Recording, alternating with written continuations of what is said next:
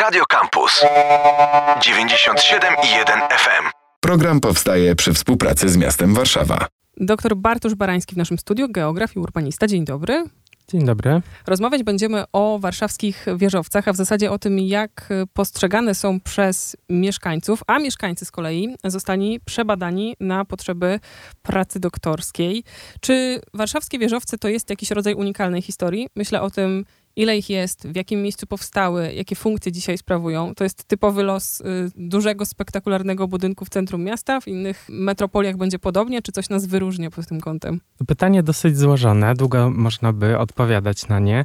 Y, uważam, że y, jak na europejskie miasto, to Warszawa wyróżnia się właśnie z tego względu, że jest miastem dosyć wysokim, co też miałem okazję przeanalizować, e, wykonując taką analizę porównawczą Warszawy na tle innych miast europejskich. No ale jakbyśmy to przyrównali e, z całym światem, z innymi kontynentami, no to już Warszawa niekoniecznie uchodzi za jakieś miasto wybitnie e, wysokie, czy takie mocno zwertykalizowane, to znaczy z dużą liczbą drapaczy chmur. A jeszcze w tym pytaniu było czy one czy ta, zawsze czy ta stoją historia w jest, mhm. Y, y, czy ta, jeszcze, czy ta historia była jakaś unikalna? Moim zdaniem tak, dlatego że niewiele jest takich miast y, i w Europie, i na świecie, którym postawiono socrealistyczny pałac, który potem dobudowano prostopadłościennymi, geometrycznymi, nowoczesnymi E, wieżowcami, więc pod tym względem Warszawa się bardzo wyróżnia, jeżeli chodzi o wysokościowe budownictwo. Czy tam jest taka ukryta teoria, czy węższy spisek, że one są po to, żeby zasłonić pałac? E, tak, w sumie to był jeden z czynników powsta e, powstania kolejnych drapaczy chmur, żeby trochę neutralizować tą dominację wizualną Pałacu Kultury i Nauki, ale tylko, to tylko w pewnym okresie, głównie w latach 90., może też troszkę wcześniej, w latach 80. też były takie plany Częściowo to zrealizowano, częściowo nie, ale moim zdaniem obecnie ten czynnik już nie jest taki kluczowy. I PKIN wskazuje się jako pierwszy wieżowiec, czy trzeba się cofnąć jeszcze wcześniej do budynków pasty na przykład? Zależy, mm, jak kto rozumie właśnie pojęcie wieżowiec. E, w literaturze, mm, jak pisze się o warszawskich wieżowcach, to zazwyczaj najpierw właśnie wspomina się e, pastę i Prudential. E, bo wtedy nazywano tak właśnie te, te dwa budynki wieżowcami. Ja akurat w swojej pracy przyjąłem definicję takiej międzynarodowej organizacji Emporis, która zajmuje się zabudową wysokościową. No i tam przyjęto, że tym limitem wysokości jest 100 metrów. I pasta ma, miała 50, ma 52 mniej więcej, Prudential 66.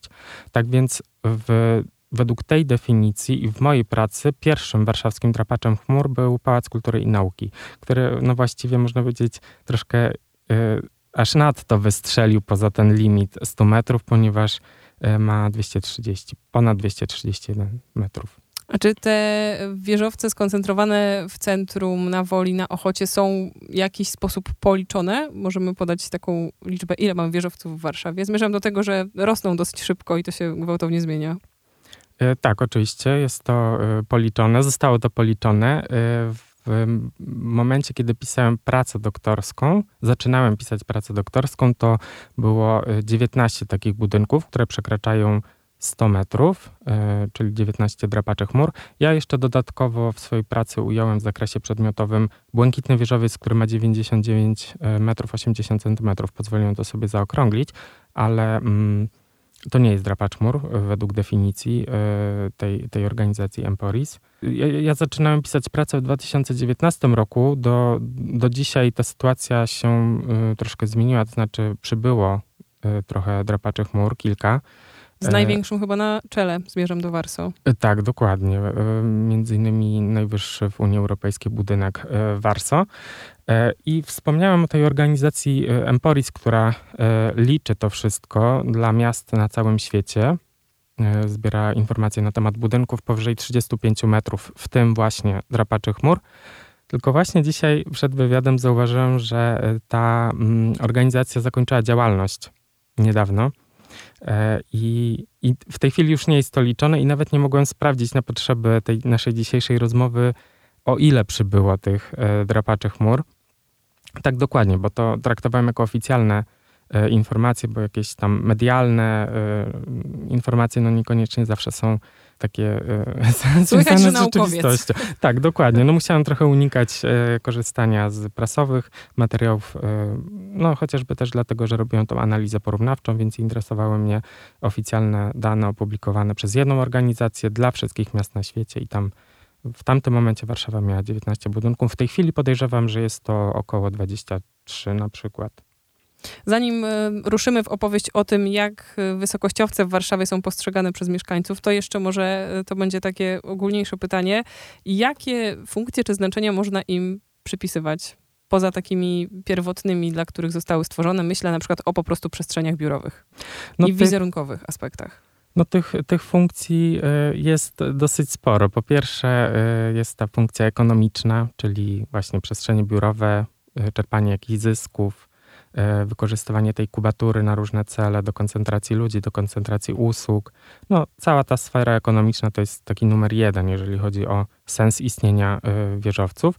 Druga kwestia no to właśnie są te e, wizerunkowe. Tu chodzi zarówno o prestiż architekta, prestiż miasta, jak i prestiż inwestora.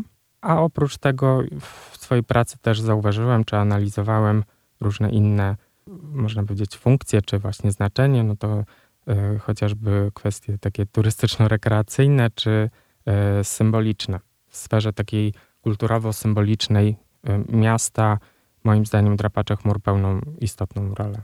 A w takim społecznym aspekcie coś nam robią? Jakoś zmienia fakt taki, że mamy wieżowiec, nie wiem, po sąsiedzku to może trudno tam gdzieś w centrum zamieszkać, ale zupełnie niedaleko?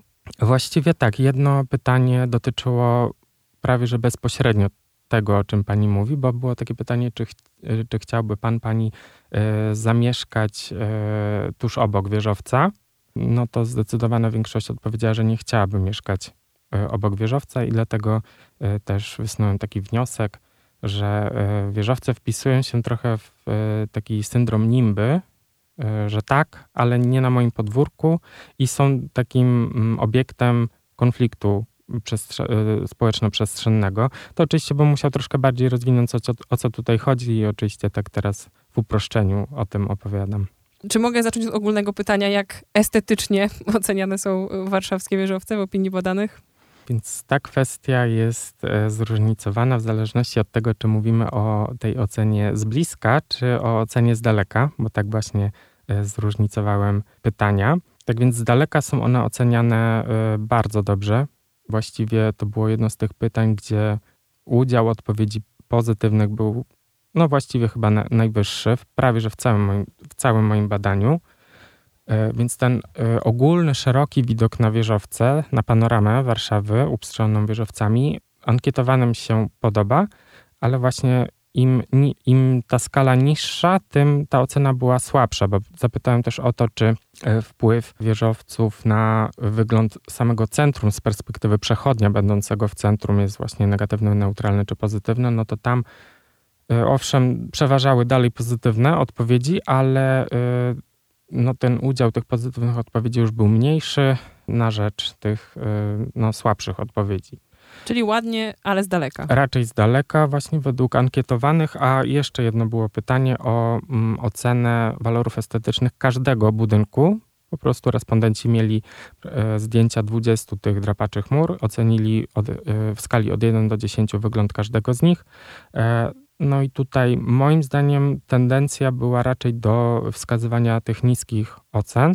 To mogę e, powiedzieć, podając konkretne liczby, było około 800 y, jedynek i tylko 400 dziesiątek, czyli dwa razy więcej jedynek niż e, dziesiątek i to też mogę zdradzić, że na pierwszym miejscu uplacował się wieżowiec Warsaw Spire. Jako najładniejszy. Jako najładniejszy i on miał średnią e, ponad 7 aż, no nie wiem, czy mogę pytać o ten, któremu poszło najgorzej w tej kategorii.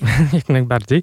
Y, na samym końcu znalazł się wieżowiec Łódzka City. To jest taki dosyć rozłożysty budynek, który przekracza 100 metrów, y, mieszkalny budynek. A jakie cechy czy zmienne badanych mogły o tym zadecydować? Bo pytani byli mieszkańcy Warszawy, ci, którzy czują z nią jakiś innego rodzaju związek. Co tutaj miało znaczenie? E, to jeszcze tylko uszczegółowię, że nie tylko mieszkańcy, tylko ogólnie użytkownicy przestrzeni miasta, to były takie trzy grupy użytkowników. Właśnie największą grupę stanowili mieszkańcy, ale byli też mieszkańcy okolic, czyli osoby, które przebywają dosyć często w Warszawie i jeszcze dodatkowo taka niewielka grupa turystów została też przebadana, czyli osób, które są epizodycznie w Warszawie.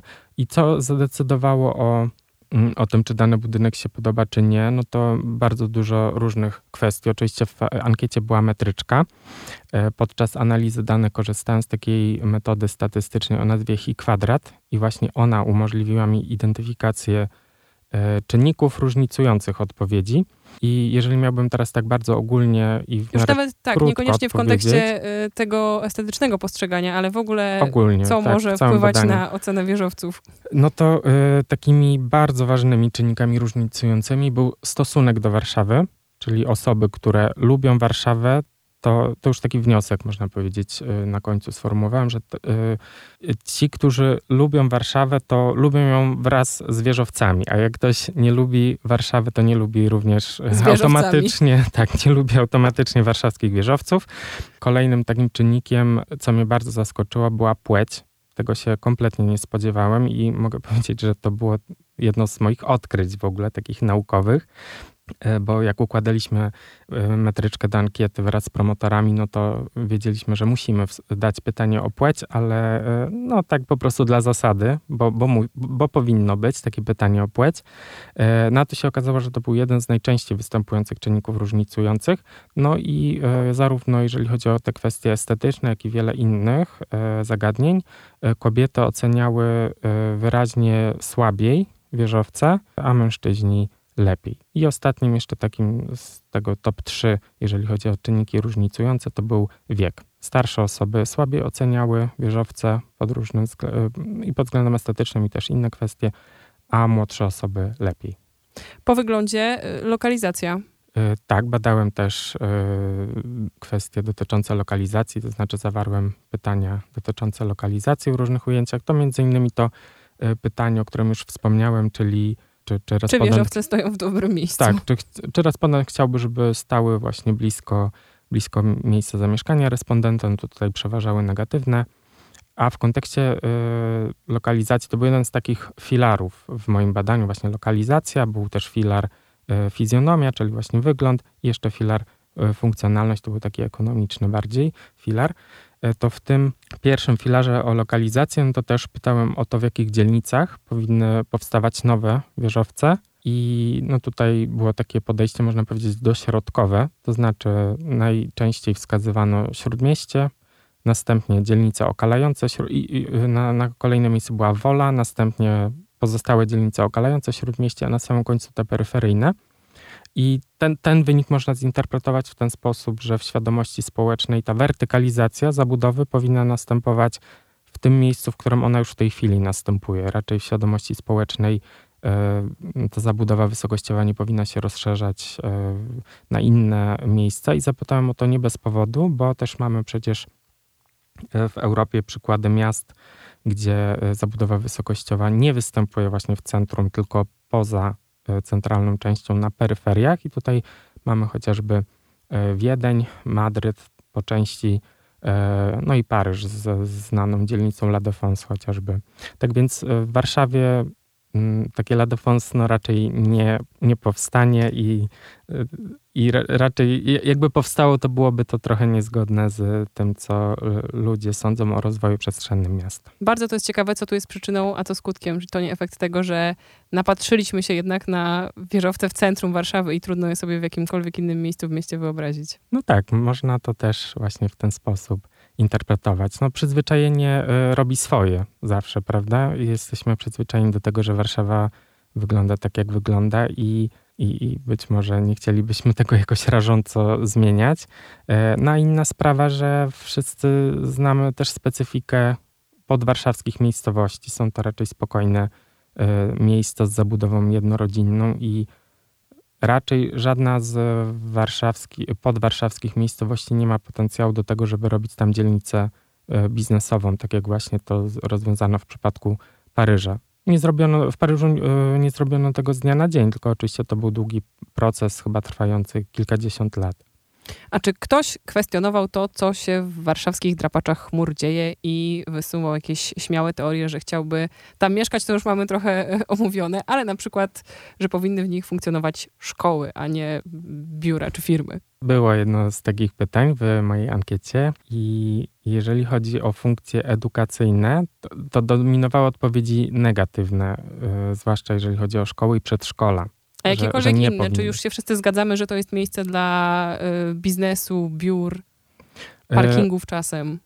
Właściwie tak. To, mm, bo w, w, tym pytaniu y, też prosiłem o to, żeby ocenić, y, czy, czy wieżowcy się nadają do lokalizacji y, dużych firm, korporacji, czy też tam mniejszych firm. No to tutaj respondenci, można powiedzieć, że troszkę tak ocenili rzeczywistość pozytywnie i, i, i właściwie na podstawie wyniku tego pytania można stwierdzić, że, e, że ta podstawowa funkcja wieżowców e, jest, jest dobrze e, realizowana i że do tego się nadają, czyli do tych przestrzeni biurowych, gdzie mieszczą się, gdzie mieści się biznes, tak mówiąc ogólnie. Czy dobrze pamiętam, że mamy w badaniu też wieści ze środka, to znaczy już z wnętrz wieżowców, ludzi, którzy tam pracują? Jak je oceniają? Tak, bo y, o tym nie, nie powiedziałem, ale ankiety były aż trzy. I była właśnie taka trzecia ankieta, y, można powiedzieć, trochę drobniejszych rozmiarów, bo odpowiedziały na nią tylko 140 y, osób. To nie jest aż tak dużo, bo na te dwie y, pierwsze to miałem ponad 800 odpowiedzi i na drugą ponad 500, a tą, ta trzecia była właśnie adresowana do użytkowników wieżowców. Planowałem to, ją przeprowadzić i wśród pracowników wieżowców, i wśród mieszkańców wieżowców, no ale ta grupa mieszkańców wieżowców to nie jest łatwo dostępna e, grupa, dlatego ostatecznie z tego zrezygnowałem i przeprowadziłem tę ankietę tylko wśród pracowników. E, I mieli oni okazję w tej ankiecie też ocenić e, przestrzeń, w której pracują, w której często przebywają. I tu raczej przeważały odpowiedzi pozytywne, zarówno jeżeli chodzi o warunki pracy, jeżeli chodzi o skomunikowanie tego budynku, jeżeli chodzi o walory estetyczne wewnątrz, również walory estetyczne z zewnątrz i mm, bezpieczeństwo. I co zrobić z tą wiedzą? Bo gdzieś czytałam chyba nawet we wstępie do pracy, że w zasadzie nikt wcześniej mieszkańców o to nie pytał. To sądzą o wieżowcach. Jest ileś lat później, 20 ponad wysokościowców w Warszawie i co dalej? Przede wszystkim realizowałem taki e, cel e, stricte naukowy, stricte poznawczy. Chciałem e, uzupełni uzupełnić pełną, pewną lukę wiedzy na temat zabudowy wysokościowej europejskiej czy światowej na przykładzie naszej stolicy. Więc to był ten cel naukowy, ale był też taki cel praktyczny, żeby na podstawie uzyskanych wyników sformułować e, pewne rekomendacje dla praktyków, czyli dla architektów, urbanistów, deweloperów, władz miasta, urzędników, planistów e, itd. Tak Więc e, uważam, że ten walor praktyczny jest jakiś. Między innymi wyniki mogą się przydać do opracowywania pewnych dokumentów, które Urząd Miasta robi. Mam na myśli dokumenty planistyczne, takie jak studium uwarunkowań studium uwarunkowań kierunków i, przepraszam. To jest ogromnie długa nazwa studium, bardzo tak. ważnego dokumentu. Tak, ale najczęściej w skrócie się mówi na to studium. I e, wiem od pracowników Biura Architektury i Planowania Przestrzennego Urzędu Miasta Stołecznego Warszawy, że... E, Czytają przy... przed snem. tak, tak. I przygotowywany jest taki komponent do tego studium o nazwie Polityka Wysokościowa. Więc e, moje wyniki mogą się jakoś przydać do tego. Mm, no oprócz tego też w tej części, gdzie y, formułowałem rekomendacje, no to pisałem o tym, mm, żeby zostawiać odstępy większe między wieżowcami, to pod kątem przewietrzania miasta. To był wynik mojej rozmowy z klimatologiem. No i różne inne mm, rekomendacje też tam formułowałem, dotyczące bardziej kwestii kompozycyjnych, lokalizacyjnych i funkcjonalnych również. Doktor Bartosz Barański był naszym gościem. Dziękujemy.